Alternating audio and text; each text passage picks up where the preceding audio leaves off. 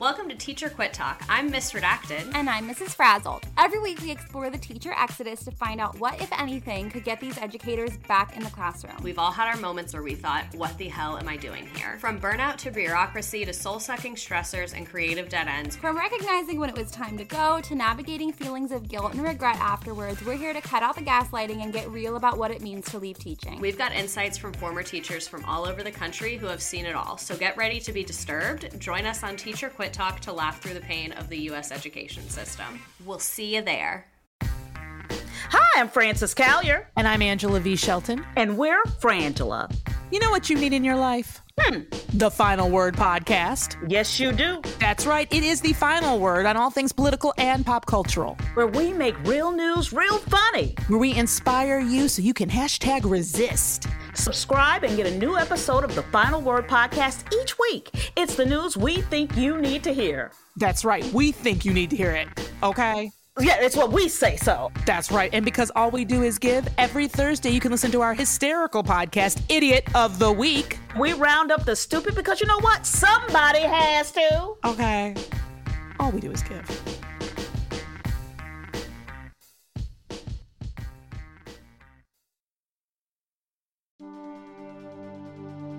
Дамы и господа, это Prevail и ваш ведущий Грег Олиер.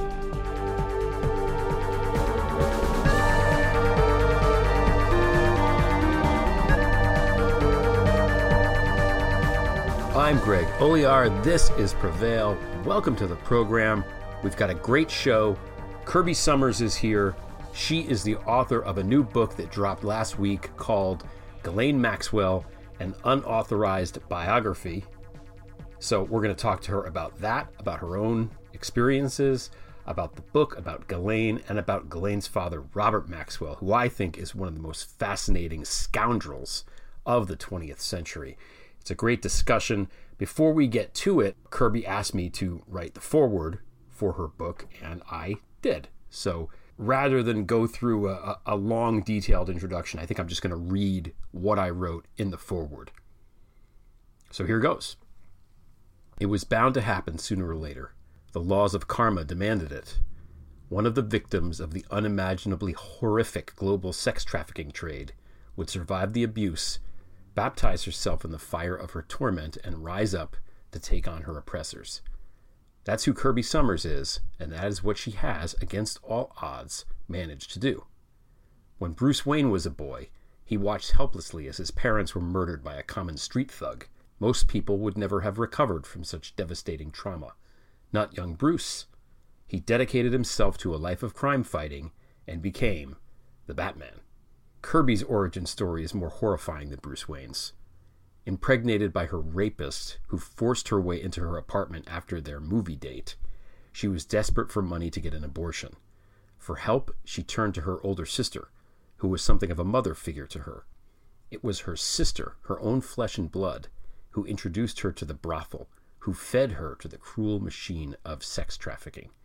That initial betrayal led Kirby Sommers to be claimed by a man who was fabulously wealthy, but also sick, perverted, and evil. A comic book bad guy, but all too real. For years, Kirby was his sex slave. Not in a story of O sort of way, but an actual slave, effectively owned by this man, forced to indulge his disgusting carnal desires. When she finally escaped from his clutches, she had her Bruce Wayne moment. She dedicated her life to exposing not only him, but all of the abominable predators like him. That meant, primarily, the ne plus ultra of sex trafficking villains, Jeffrey Epstein. It was through her relentless, painstaking work on the Epstein case that I got to know Kirby's work. The machine went on the attack, as it does. The men, it's mostly but not exclusively men, in this perverted club are men of privilege and power and wealth, and they use every means at their disposal to silence their accusers. Victims are discredited, trolled, sued, harassed, threatened, mentally abused, whatever tactics their devious minds cook up. Petty males have been doing this for centuries, of course, to the Empress Lydia, to Catherine the Great, to any powerful woman they perceive as a threat. Kirby is no exception. To this day, her abuser wants us to think she's nuts, that her work is garbage, that she has some ulterior motive in doing what she does. What they don't understand is that Kirby Sommers is Batman. Watching her work, marveling at what she has accomplished, it is impossible not to admire her. Bruce Wayne had Alfred the Butler, a mansion, and millions of dollars inherited from his father to ease his transition into Batmanhood. Being neither fictional nor rich, Kirby lacks these fantastical resources, but she doesn't need them because, like the Caped Crusader, she is relentless, unwavering, and steadfast in her quest to root out the evildoers. My privilege, being a white man, is to turn away, to stop looking, to think about other things. Kirby never looks away. She is always watching. She's forever vigilant, and she will never stop. That is her superpower. And now she has fixed her gaze on the vilest female villain since Elizabeth Bathory. In the larger story of the global sex trafficking trade, Ghislaine Maxwell is one of the most infamous and most formidable bad guys. Her father was a notorious spy, a foreigner who managed to ingratiate himself into the highest reaches of the British establishment. Her business partner, Jeffrey Epstein, was also a spy and an arms dealer, as well as a prolific sex trafficker and collector of compromise. Already tight with Britain's Prince Andrew, as a New York socialite, Ghislaine Maxwell befriended the rich and powerful. Her sisters work in big tech. Her boyfriend, or is he her husband, works in shipping. How does this make any sense? Who is Ghislaine Maxwell really? How did she become such a monster? In this remarkable volume, Kirby Sommers finds out. She always finds out. We'll be right back with Kirby Sommers. This is a little song I wrote for CPAC. Atomic ping pong basement tapes, the list of Trump's CI escapes, a treasure trove of sicko kitty porn. The entire pedo archive, Rudy found in Carchive, and every email sent by David Corn. On Satoshi Nakamoto, there's his real name and a photo, and the crypto wallet password to his stash. There's footage of Benghazi, Lady Lindsay's Baka Batsy, and items that they found in Ivanka's trash. It's HRC and AOC and the squad's black op. More gross shit than the men's room of the local truck stop. When the truth is all revealed, it'll hit you like a mic drop. It's ooh, Hunter Biden's laptop. It's ooh, Hunter Biden's laptop.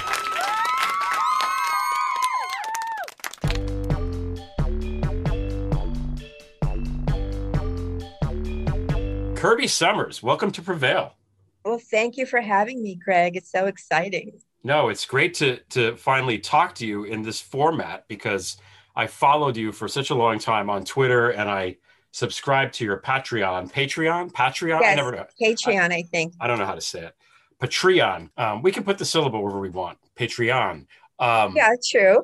and you know you just sort of diligently go along doing relentless work which i very much admire because it's it's a topic that people tend to shy away from. Sex trafficking not being you know uh, it- it's hard to read about it frankly all the time. It's it's got to be uh, difficult to process because it's just it's so heinous what these people do. Um, Right. so i applaud you for um, you know your relentlessness and your courage in you know not walking away from this and, and keeping up the fight You know, I, it's it was um, sort of inevitable.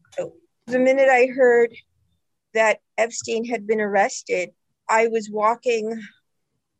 I was walking down the street um, with my then boyfriend, and we slipped into the lobby of a hotel. And I said, "Listen, I have to tell you something. My life is going to change starting tomorrow."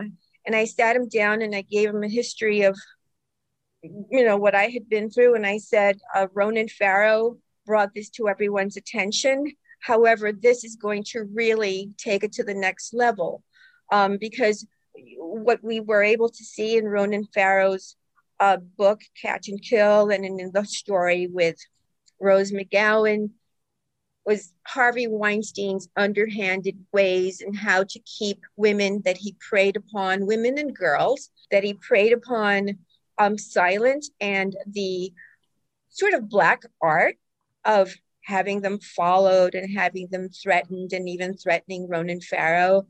And at the time, you know, I reached out to Farrow and he and I communicated and I said, yeah, you know, that's what they do. That's what's happened to me for a very, very long time. And but but then it took the Me Too kind of thing a, a step or two forward. And when Jeffrey Epstein was arrested, I knew my life was going to change because you, know everybody is interconnected. And we were about to learn that this happens to many women and many girls. And so i it was i just had to be part of it because i thought i have so many of the missing pieces. I need to share this.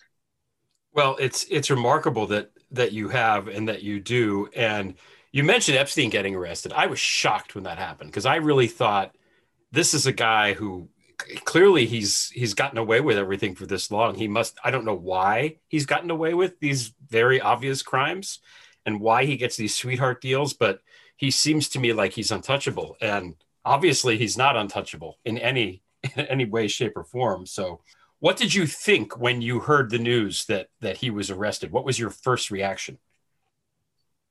Well, he had been untouchable frankly for over 30 years. Um, yeah and and men like him you know let's not forget alex acosta's i was told to back off. He belongs to intelligence referring to jeffrey epstein.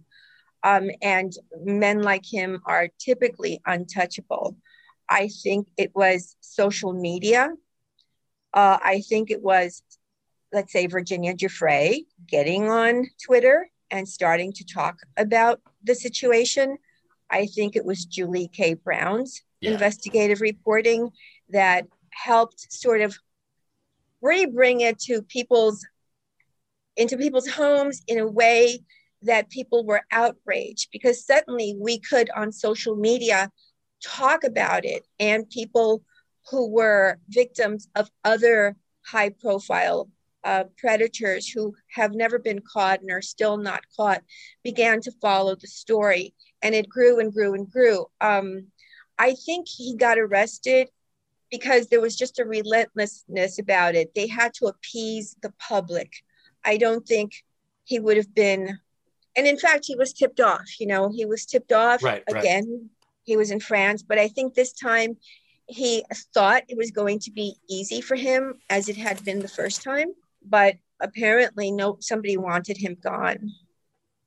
Yeah, I, it was it was really shocking to me in a, in a good way, I have to say, because what we've learned, I think, looking at this, the last, especially the last 10 years or so, is just right. how pervasive it is and how and how awful it is. And the the as you call it, the black arts, the the, the dark arts, the methods that these people, yeah. these predators, these rapists use to cover their tracks, whether it's um, people within organizations like Scientology you know, right. that just kind yep. of keep everything covered up, or the Catholic Church for that matter, keeping things sure. covered up.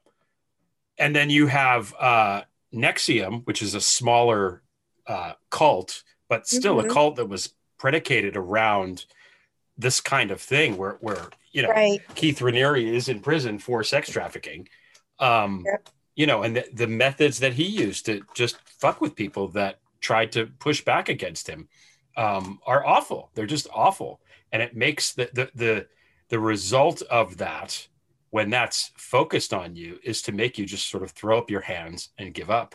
And it's it worked. It worked for a long long time. And probably in some cases it still works. So i think we are at a what i hope is a really big turning point here in society where this sort of thing just can't be covered up and just isn't acceptable anymore i was going to save this for later but uh we've had one of the the positive things that came out of the, or I should say, the silver linings of the, right. the horrible four years of, of Donald Trump is that the Black Lives Matter movement, I think, came out of that. I don't think you have one without the other necessarily. Right. And there is this push now to really look back on uh, history, on, on, on Black American history, and all the institutionalized racism that you know pervaded this country since its founding that Absolutely. history books tend to sort of gloss over. Now we have that. We have not had women's lives matter. You know, there isn't a Right. movement like that in that concentrated way. And I think that's unfair. And I think that that's something that should happen because if you look back at the rights of women in this country, it's, it, it's, it's, it's laughable. Women couldn't vote until 1920. It's 100 years. It's crazy. Agree.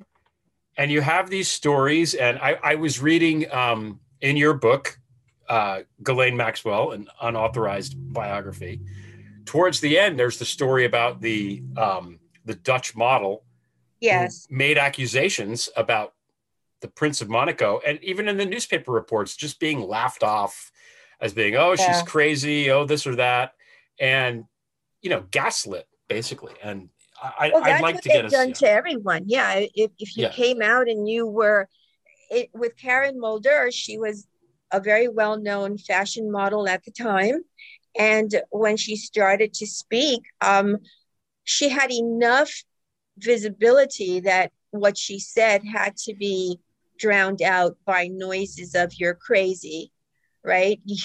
You, Yeah. you, you, you're a drug addict, uh, you're this or you're that. You had to have a label so that you could be discredited in front of normal people. And that's what historically they did. They did the same thing with Jeffrey Epstein's victims uh, back in Palm Beach. Uh, Alan Dershowitz came in and pulled up their their MySpace pages and said, "Oh, this one is um, a, a drug addict, or this one is a prostitute." They're 14 year old girls, Yeah. um, and so historically, you're just discredited so that you don't uh, tell the truth. And if the truth sounds too, you know, i i in my book and one of my other books, I have a whole a whole chapter on if the truth is too big to believe. So, for example, uh, you have Bill Clinton or Donald Trump or Prince Andrew, and you're forced to have sex with someone of that stature. No one's going to believe you because it's too over the top. Well, Right. now we know different, right? Now Yeah. we know that, hey, you know what? That can happen. That did happen. It's been happening. it's really crazy and I, I i i crazy in the sense of unimaginable and you know like i said i i, I hope that this is the beginning of a movement that shines light on this stuff um but let's get to your book because Sure. you've written a couple of books now and your books are mostly about your own uh you know heinous treatment at the hands of your abuser and you've written about jeffrey epstein now you've written about Ghislaine maxwell. So Yeah. why her? Why this? Why now? What drew you to this particular person to write about?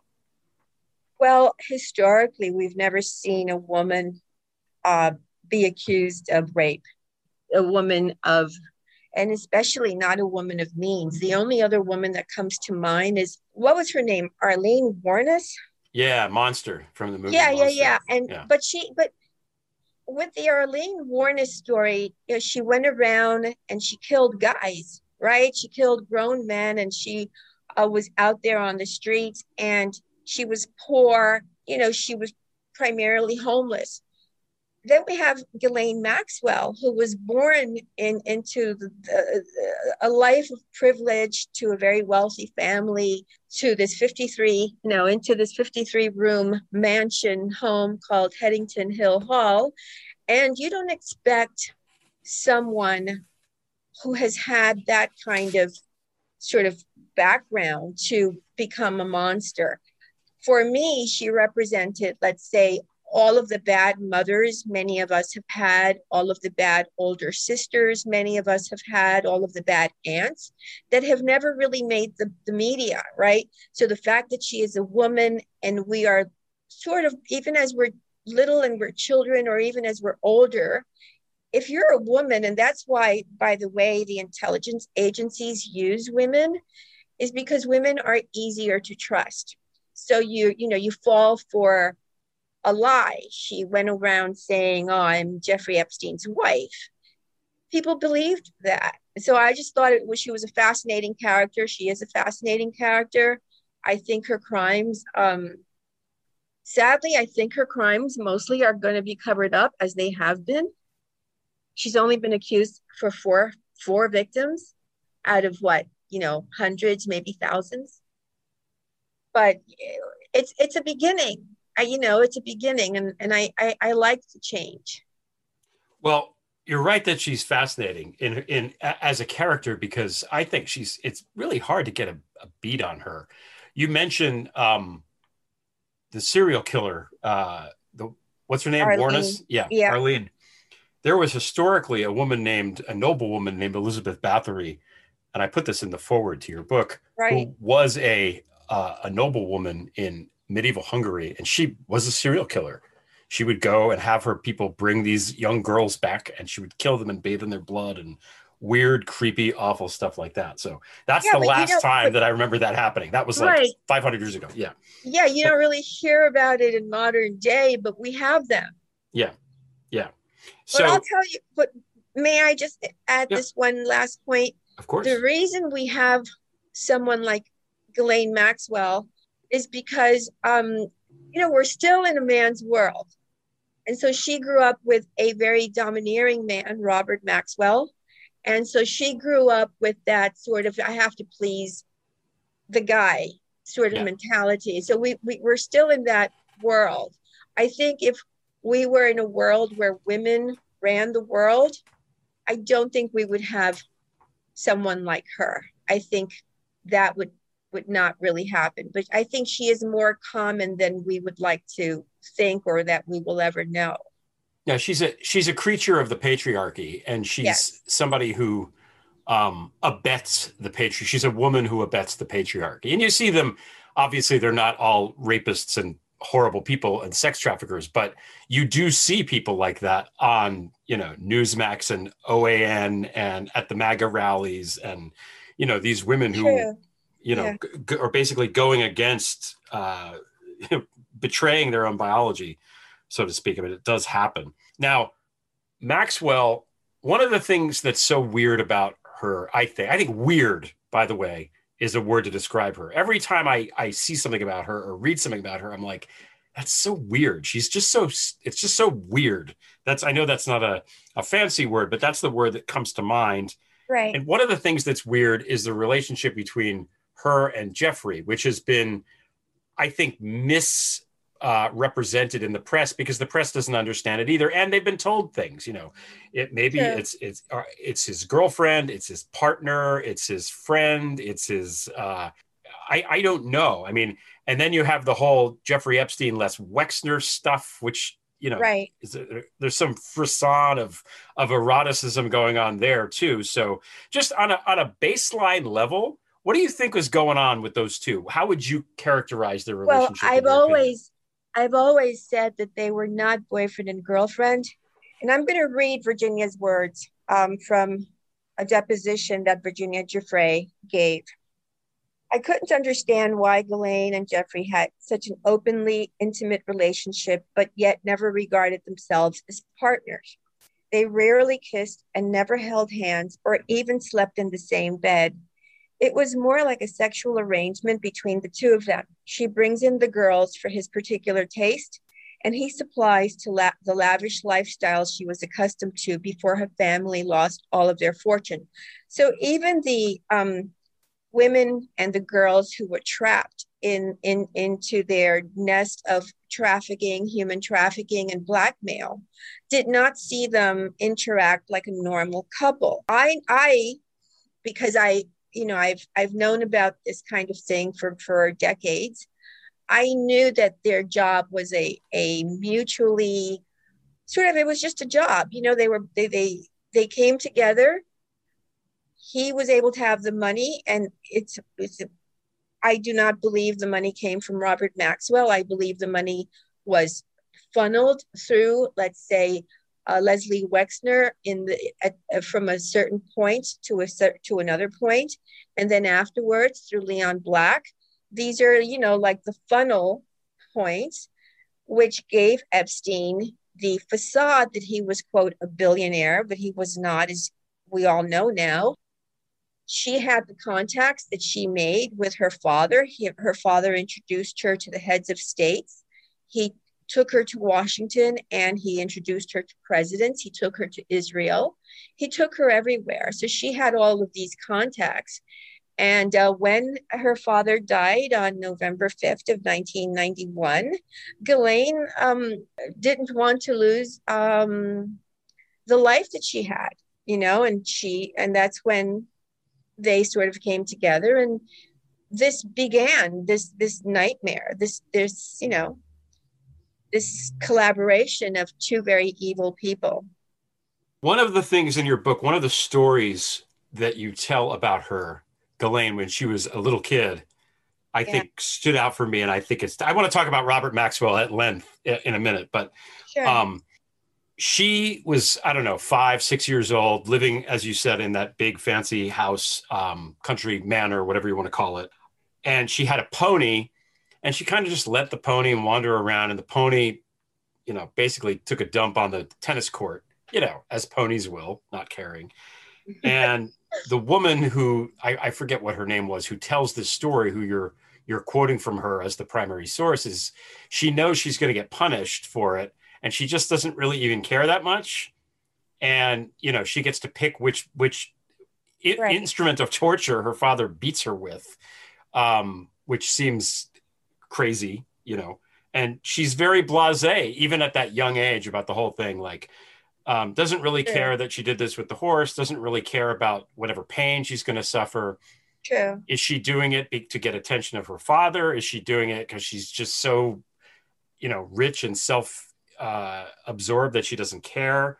I don't know. And then the woman who is um, telling the story has a, a, a fantasy about the whole thing, and and the yes. fantasy involves Robert Maxwell basically pulling down her knickers and caning her. Um, Absolutely, yeah. Straight up, it, you know, S and M stuff. So there's lots of that built in here. But I wonder if that story, in some way, isn't emblematic of the entire character of her. Like that one story, you can get a lot of character out of. What do you What do you think? Well, um, I knew people would be shocked to hear that story, but I think we have to remember that she's from the generation where parents still beat their children.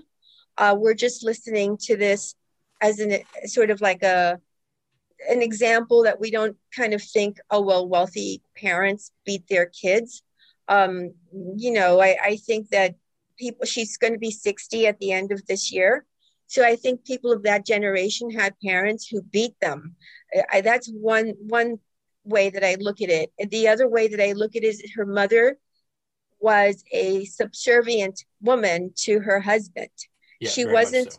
Yeah, she and so that I think with and and I think Elaine was nine at the time that she was acting very blasé and she was uh, talking to a, a much older Eleanor Berry at the time, who yes, she had a crush on.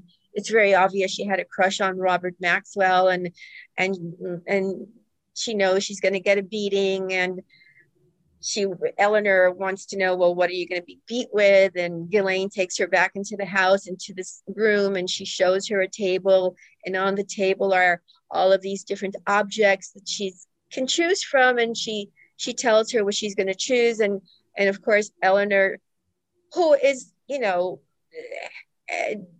no one should talk to a nine year old in the way that Eleanor does. It kind of says, well, you know, I would I would select uh, the whip. and she shares with her this sexual fantasy. I think that it, it, it, it may have been more people like, and I hate to say this, but it may have been more the people that surrounded them who would have these conversations with these children that perhaps played a role into how they behaved. That said, you know, I, I take the reader throughout 30 years of Ghislaine's life, the first part of her life. And almost every chapter that features Ghislaine has a person connected to that chapter who is involved with some kind of um, odd uh, sexual assault, either against children or, you know, their own life. They have a weird thing going on. So, yeah, definitely yeah so she was just around i don't think in that world they she could have been protected i think that's just that's the way they were but i don't hear while i don't think that let's say ian or kevin are honest people because you know i i followed the trial right. many years ago and i know they were lying and i don't understand how they too escaped justice from our knowledge, they didn't decide to go and become abusive physically with, you know, with other people. They were just abusive financially. So that's the difference that I see.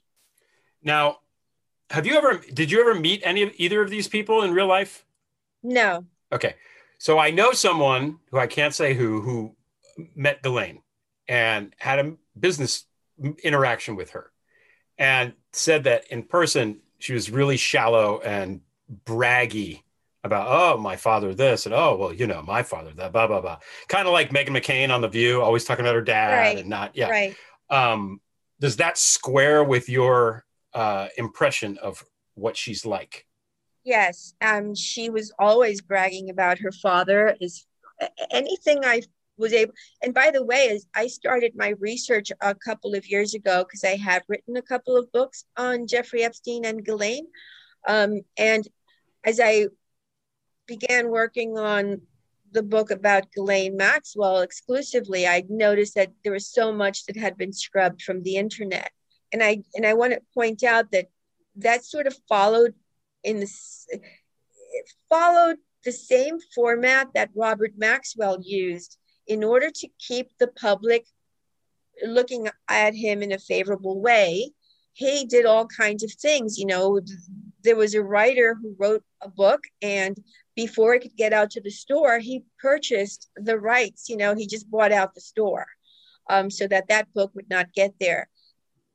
She too kind of uh, created a fantasy. So she would tell things to people but primarily she did a lot of bragging about her father. Um, i think she was perhaps secretly in love with her father. That's really my personal view. Hmm. yeah yeah. Now when you told me that you were writing this book yeah. I was like oh boy here we go. Uh, I, I felt I felt I felt scared for you, but having read it, it's a, it is a I think it's a very sympathetic portrait of her, as as sympathetic as you could be. to Somebody so awful, but I think you really do. You know, you're not just saying this person's a jerk. This is how she did this. This is how she did that. I think there is sympathy there where you do look at her and say, okay, yes, she did terrible things later on, but she was somebody who was, you know, not treated well and was neglected or abused in her own right. Well, I, I, I, I don't. I, I'm not excusing her. I kind of wanted to write an impartial, Yeah.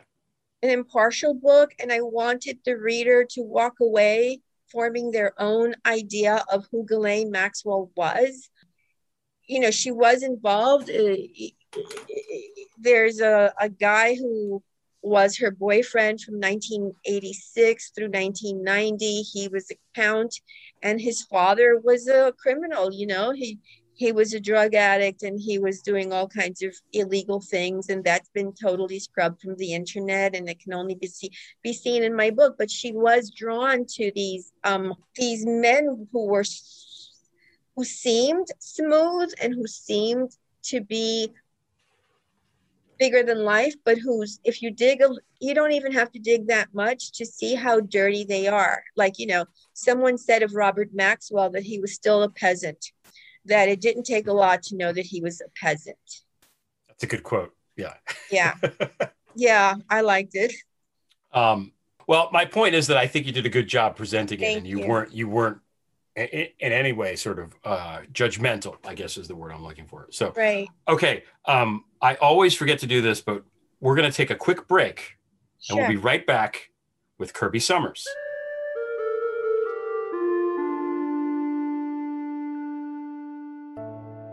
It's where you learned at least 83 Trump is a Russian asset. that it's time to establish a direct contact with Donald Trump. January 6th was never just a political rally. an insurrection, an attempted overthrow of the federal government. The origins of coronavirus. accidental leak, non intentional, of a laboratory that was doing research on these viruses. How the crown covered up child abuse. The vast majority of those people never imagined for one moment they were effectively participating in the concealment of child abuse, but they did. Rudy is probably in violation of a FARA law. And the truth about Jeffrey Epstein. Actually, sleeping around is not a crime. He made sure these girls were underage. I'm Zev Shalev. Join me at Narativ. It's where truth lives at narativ.org or wherever you get your podcasts. There is a world beneath our own, created over a century ago by America's original gangsters, Meyer Lansky, Lucky Luciano, Al Capone. And it was infiltrated almost immediately by the world's most formidable spies. The new podcast, The World Beneath, illuminates the untold 100 year history of mobsters and spies. Listen on Apple Podcasts or wherever you get your shows.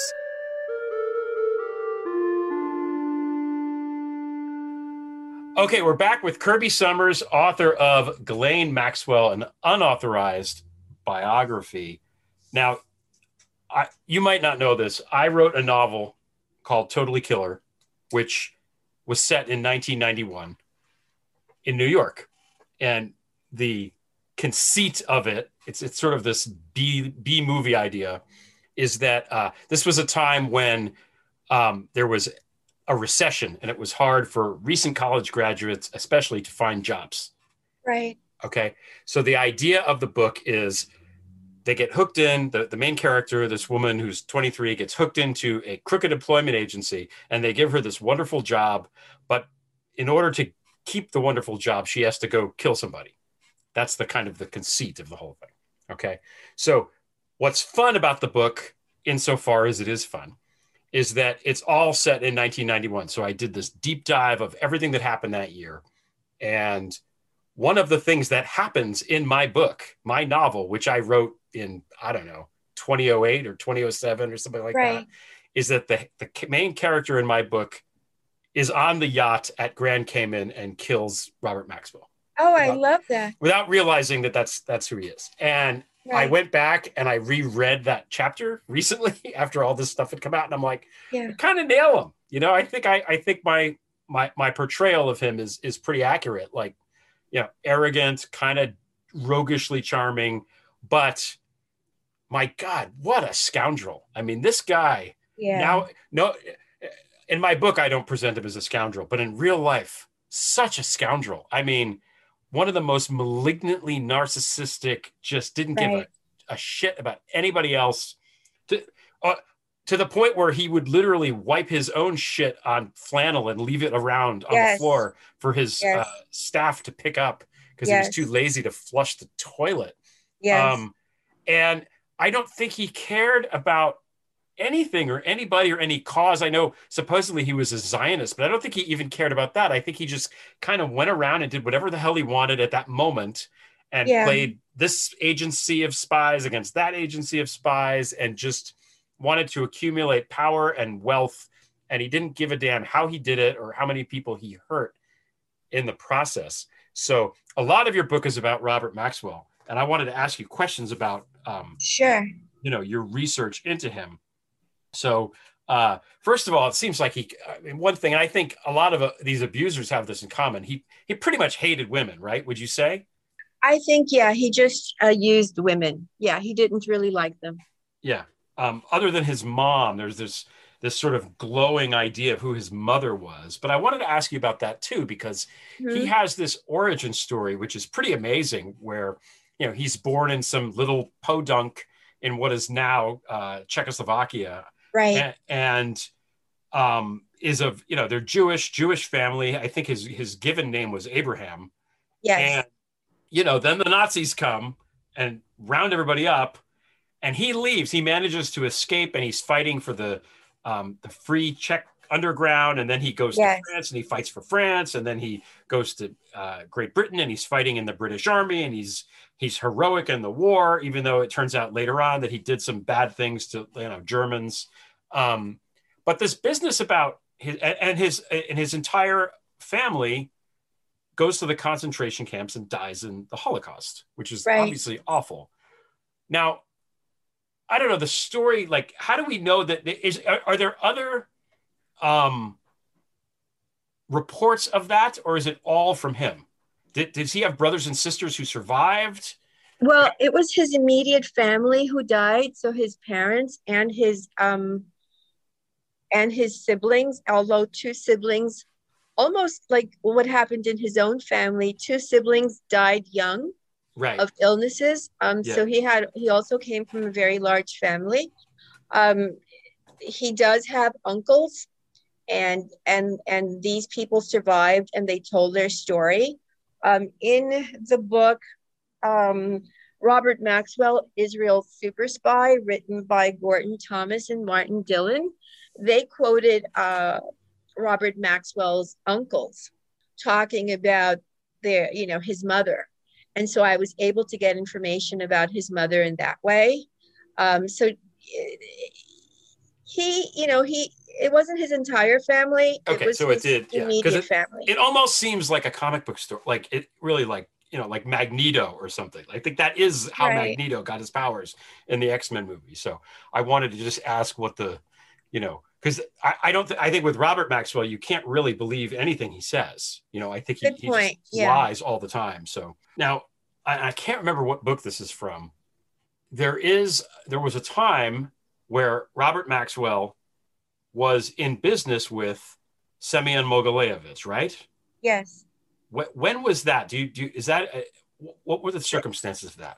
I hate to tell you, but everybody in that world was in business with with him. Um, I believe that started in the 1980s, although I would have to go back to my notes. And the reason it started was because, you know, what what Robert Maxwell did for, let's say, people behind the Iron Curtain was to move money, right? To launder money. Um, he did that for a lot of people. For for Simeon, he did the same thing. Um, and he also got him a lot of passports, you know, I think it was like 30 or so. And they were they were doing business with the Bank of New York, which you know had a, a devastating effect with the actual bank. that the Bank of New York was really the bank of the Ru- Russian mobsters.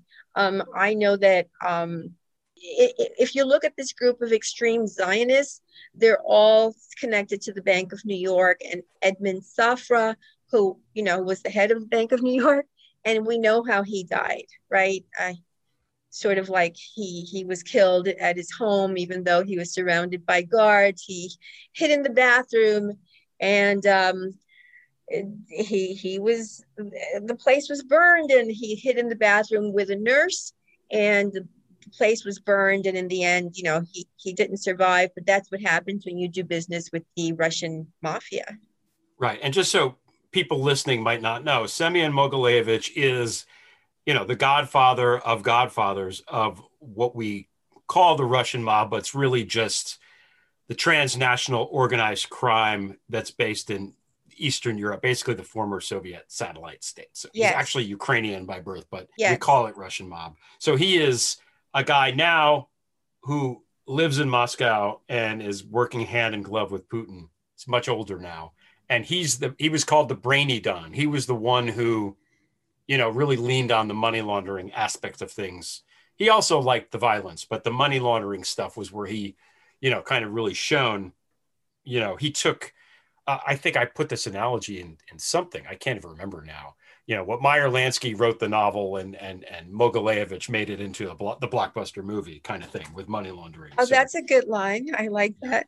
Thanks. It's kind of true, right? It- it's true. Yeah. Meyer Oh. Lansky is like uh Simeon. It's like he's he's a tenth of what Simeon is. Yeah, yeah, but you couldn't have one without the other. So the Sure. fact that Robert Maxwell is doing business with this guy for Yeah. any reason is definitely eyebrow raising. Um, I believe there's a report from British intelligence that was released that said that they thought British intelligence thought that Maxwell was a KGB spy. Um, I don't know. You're right. Yeah. Yes. So he's got ties to that. You know, he, there was enough Russia Yes. stuff between Mogilevich and and everything else for British intelligence to suspect him of being a spy for But Russia. here's here's the thing, Greg. Um, he was he was an intelligence asset, and it's MI5 doesn't really own to this. But I will send you some information additionally if you want, so you can verify it on your own. But uh, uh, Robert Maxwell was a spy for MI5. They recruited him. He was a spy for the Russians, you know, and, and I'll send you that as well. He was a spy for Mossad.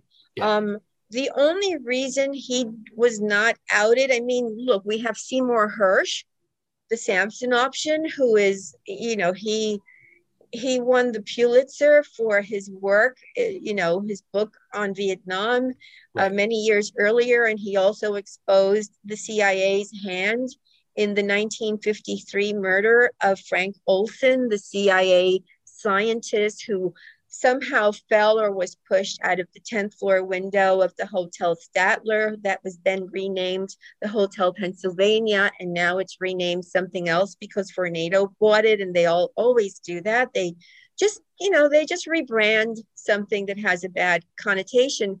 But Seymour Hersh outed him as a spy. So the only reason and he had been coming into the United States, Robert Maxwell, from the 1950s, as I write in my book. And I write in my book eh, that, you know, that J. Edgar Hoover would have all kinds of agents following him around and even had agents kind of people watching him at the airport, at the Plaza Hotel, installed a couple of guys in the room adjacent. He wanted to know what he was saying, who he was saying it to, who he was having sex with, what kind of sex he had.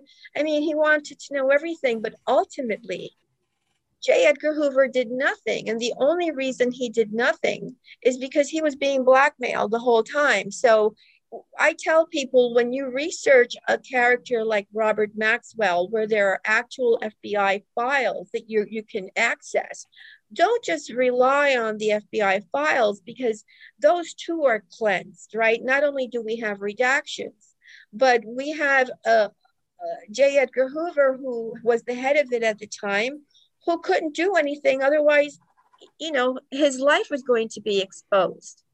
So that I tell people you have to dig a little deeper. And that's what I did. But I, you know, I don't come out and say this. I never in the book say anything. I just quote who said what you know, I don't say I, you know. Yeah, no, you don't. You you let us make our own conclusions. Yeah. And I think a guy like Maxwell is, you know, he's complicated because is he who ultimately is he working for? Is it the Soviets? Is it the British? Is it the Israelis? Uh, is it organized crime? Probably it's just Robert Maxwell and he doesn't give a shit. You know, I think maybe a guy like this is such a narcissistic jerk that he just doesn't think about it all that much. And what's what's amazing is that Epstein, Jeffrey Epstein, has yeah. so many similar qualities, um, right down to the the kind of you know whatever flavor of sex was involved. Ma- Maxwell was a uh, a philanderer for the ages, um, constantly uh, cheating on his wife, uh, right. almost in a comical way, and she just you know didn't just took it. I mean, she just saw herself yeah. as as completely submissive to him, almost in a way that makes you think. I, I, think, as you put in the book, it's very Fifty Shades or Story. Yeah, that's what I thought. It was like, yeah. whoa, she was pre Fifty Shades of Grey. Yeah, yeah, and but he and he had that quality. He clearly had that quality, that Christian Grey quality of being, right. you know, do, uh, dominant in that way. Um, you know, we'll never know what what really went on in the bedroom. We have to we have to go to J. Edgar Hoover's secret files to find, to find that. To well, find I can tell you a, a, couple of his lovers. Um, I, I think I have one of these stories in the book, but a couple of his lovers have said that he would get so overly excited during foreplay that it never, you know, but he was very generous with the gifts. Oh yeah, well that makes that tracks. You know, that tracks. Um, in my book, which is completely fiction, I have him yeah. so plugged in that he gets prototypes of Viagra, which was not commercially oh, available so in 1991. Yeah. So he's popping these blue pills, and uh, she's like, "What's that?" And he sort of explains it to her. You anyway. should, you know, you should re-release that book, frankly. Well, you know, maybe we'll we'll see. We'll see. We'll see what happens. I it, okay. Um, I mentioned Ghislaine Maxwell is mentioned in the book on page three or something. Oh wow! Is, okay. Um, yeah, because the Robert Maxwell thing. Anyway, uh, enough about my my book. More about your book, uh, which is more, um, you know, which isn't fiction. so, no, it's not fiction. This is true. Um, so but I other... want to say something, Greg, before you move on. Yeah, yeah. You compare Jeffrey Epstein with Robert Maxwell, which is done all the time. I don't see the similarity. You don't? Okay. Why is that? No. Uh, well, I see because we have seen, let's say, for example, if if I'm sure you remember the video of Jeffrey Epstein walking into the room with uh, Donald Trump being there and Ghislaine is there and they're having this party. It's actually it's a, the football team has been invited over with the cheerleaders and that's what the party is. And so you see um, that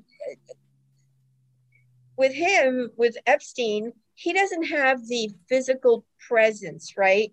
That let's say someone like Donald Trump has or someone like Robert Maxwell had. Robert Maxwell is really more like Donald Trump, or I should say, Donald Trump is more like Maxwell. Jeffrey Epstein was not, did not have this big persona, right? He kind of blended. He had the ability to blend into a room so that he could observe. Robert Maxwell owned the room and then the rooms next door. Right, right, right. No, there's a story in the. This is a good point. There's a story in the book too where he has like a PA system on his person, yes, at his house, yes. so that he could turn it on and have his voice be really loud. Which is like Jesus, what? Yeah, that's in the narcissistic much. No, yeah. What, what I meant about Maxwell, I, I mean, Maxwell and Epstein isn't so much the their personalities as the fact that they're hard to peg. Like Epstein, is he working for Israelis? Is he working for the CIA? Is he working for the Russians? The, who? You know, what's his deal? Is he in with organized crime? We're not totally sure. We may never know. And it's at the end of the day, it may be just that Epstein was working for Epstein, and you know, trying to live this, you know, perverted uh, life that he built for himself and keep it going as long as he could. And you know, I don't know what the well, answer you know, was. Epstein, I think, was more straightforward. Like Epstein told several people um, that he worked for the CIA. Um, and and um, you know we have seen footage that was taken by a news um, a television news station in Palm Beach uh, when there was a John Connolly was waiting for him on the tarmac. So just before he's supposed to surrender himself to start his sentence in 2008, uh, Jeffrey Epstein is returning from Israel. Uh, so, so we see the connection between Israel and, frankly, the Mossad through his connection with Ghislaine. And of course, her father was outed as a Mossad spy. And then we see that he has said, Yeah, I worked for the CIA. So I think he was more um, more forthcoming. Some people may not have believed him. Sometimes, if you tell someone the truth and it sounds again over the top, no one believes you. Uh, but he was able to evade justice. And a, a good example is when he's working with Steven Hoffenberg, and Hoffenberg comes under scrutiny in 1991 for uh, Towers Financial and the Ponzi scheme. Well, Epstein is really not, and he's running the stuff, right? And he's part of this Ponzi scheme. Epstein is not really touched. And by 1993, when Hoffenberg is put in jail for 20 years and he serves 18, um, Epstein is not even in the picture anymore. And he's now, you know, firmly entrenched with Ghislaine Maxwell doing what they're doing. And so he had help early on so I traced all of that, and that's in another one of my books. But um, I, I kind of, he has been connected to intelligence agencies uh, from very early on, and from the, what I was able to retrieve. Yeah, no, the, my friend Zev Shalev had Hoffenberg on a couple times on his show talking about all this stuff. It's pretty interesting, um, just how the money moved around and who learned what from whom, and you know, kind of crazy. So, all right, another thing about Robert Maxwell is that at least politically he was kind of you know uh, liberal you know relatively speaking. Um, so when he you know put out the press or when he was in parliament i believe he was he was labor he wasn't conservative. Um, what was the relationship with him and rupert murdoch? Did you know anything about that in your research? yeah, very contentious. He was very jealous of him uh, that was his arch nemesis so he, I, they, they both made a bid. I, I think it was for the Mirror. I don't recall that it was for the Mirror, and he lost to Rupert Murdoch. Um, he then went and, and called him all kinds of names, and and and he began really a lifelong, um, sort of, it's like, it was almost very stupid, honestly, because you're having this boyish kind of competition with another grown man. It seemed really foolish to me. Um, what you've just described is basically how Wall Street functions. As far Oh, as- okay. As, far as I understand it, I only know understand Wall Street from watching like Billions, but um. I think there's a lot of that um, petty, competitive, you know, bro on bro kind of bullshit going on. Yeah, Murdoch. Oof, horrible, horrible person. Okay, so another thing about Robert Maxwell that's kind of curious is that he seems to be kind of tight with the royal family and the Queen. Yeah. Um, how did that happen? Because the Queen is, I would think, somebody hard to, you know, hard to get to know socially, right or wrong. Yes, that happened early on. I mean, he um in London, uh, it's sort of like the the the people who have money uh, go to the same events, and especially when he purchased the football team, which or the soccer team, they they call it football, we call it soccer. When he purchased that, he, the royal family would come to that, or they would go to premieres, and the royal family would be there. He was he was a he was a social climber. You know, we saw that during the war. You know, he he he he taught himself many things, and what he couldn't teach himself, he would latch on to someone to sort of learn it from. Right? He latched on when he was in. Is still a, a young man, and at that time he was a good-looking young man. You know, he latched on to this kind of wealthy girl who had parents who took him in and sort of he he picked he was like a sponge he picked up because he wanted to ascend his mother did leave him with the words behave like an in- english gentleman. And don't don't tell anyone you're jewish. I mean it, it came from her his initial denial that he was jewish or a zionist. And then the more power and the more money he was able to obtain then he felt he didn't have to lie about it anymore. And and i so i do believe that he was a devout a zionist um and uh, that his true al- although he was greedy right so he, he was he put himself first but if he put anything second it would have been israel Yeah, that makes sense. And that and that that that comes back to the last question about him, which is, you know, a, as you mentioned, November fifth, nineteen ninety one. Yeah. He's out on his yacht off the coast of grand Canary Island, and he's probably had a couple too many cocktails, and I believe he's naked. He's was always naked Yeah, and he either falls or was pushed uh, to his death. So, um, before there can be an autopsy, the body is brought back to Israel, where he's buried at the Mount of Olives. So we can never go there and dig it up to have another autopsy. That's like forever not going to. Well, no, he has two autopsies. The first autopsy happens in Spain because he he falls off the yacht, the Lady Ghislaine, uh, in the Canary Islands, off off of Spain, and and so the first autopsy is done there.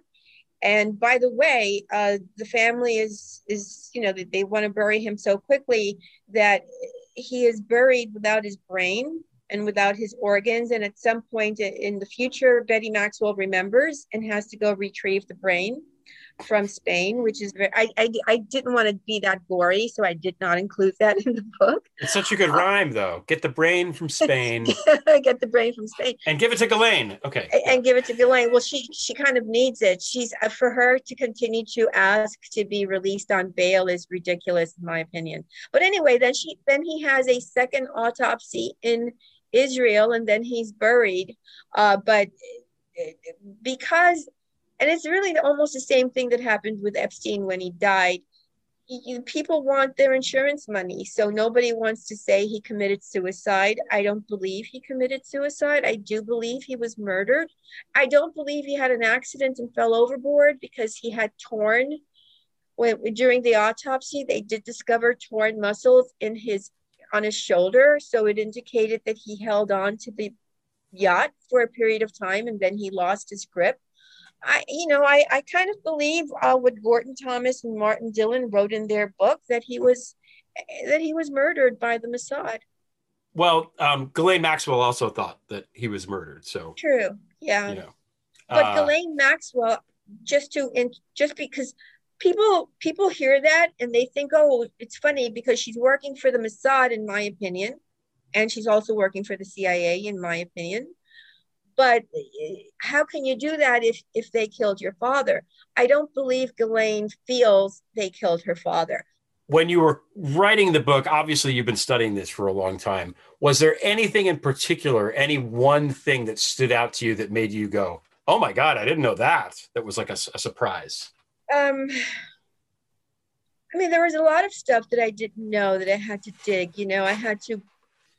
Lucky for me, I was able because I've been working on the Epstein story for a very long time. That every time I saw a photograph, I would keep a photo so that as I started to, because initially my idea wasn't to write many books on Ghislaine. My initially I wanted to write one book that took her from birth to jail. Right. Right. I, I, I thought I could do it in one book, but the when I started getting into it, I'd be, oh my goodness, I didn't know this. You know, I didn't know, for example, I didn't know that she had gotten into Oxford because of a Robert Maxwell scholarship that he had given a certain amount of money to the school and that Ghislaine really didn't pay for it. You know, neither, none of the Maxwell children paid for their education. There was, there was just so much, there was a lot of stuff.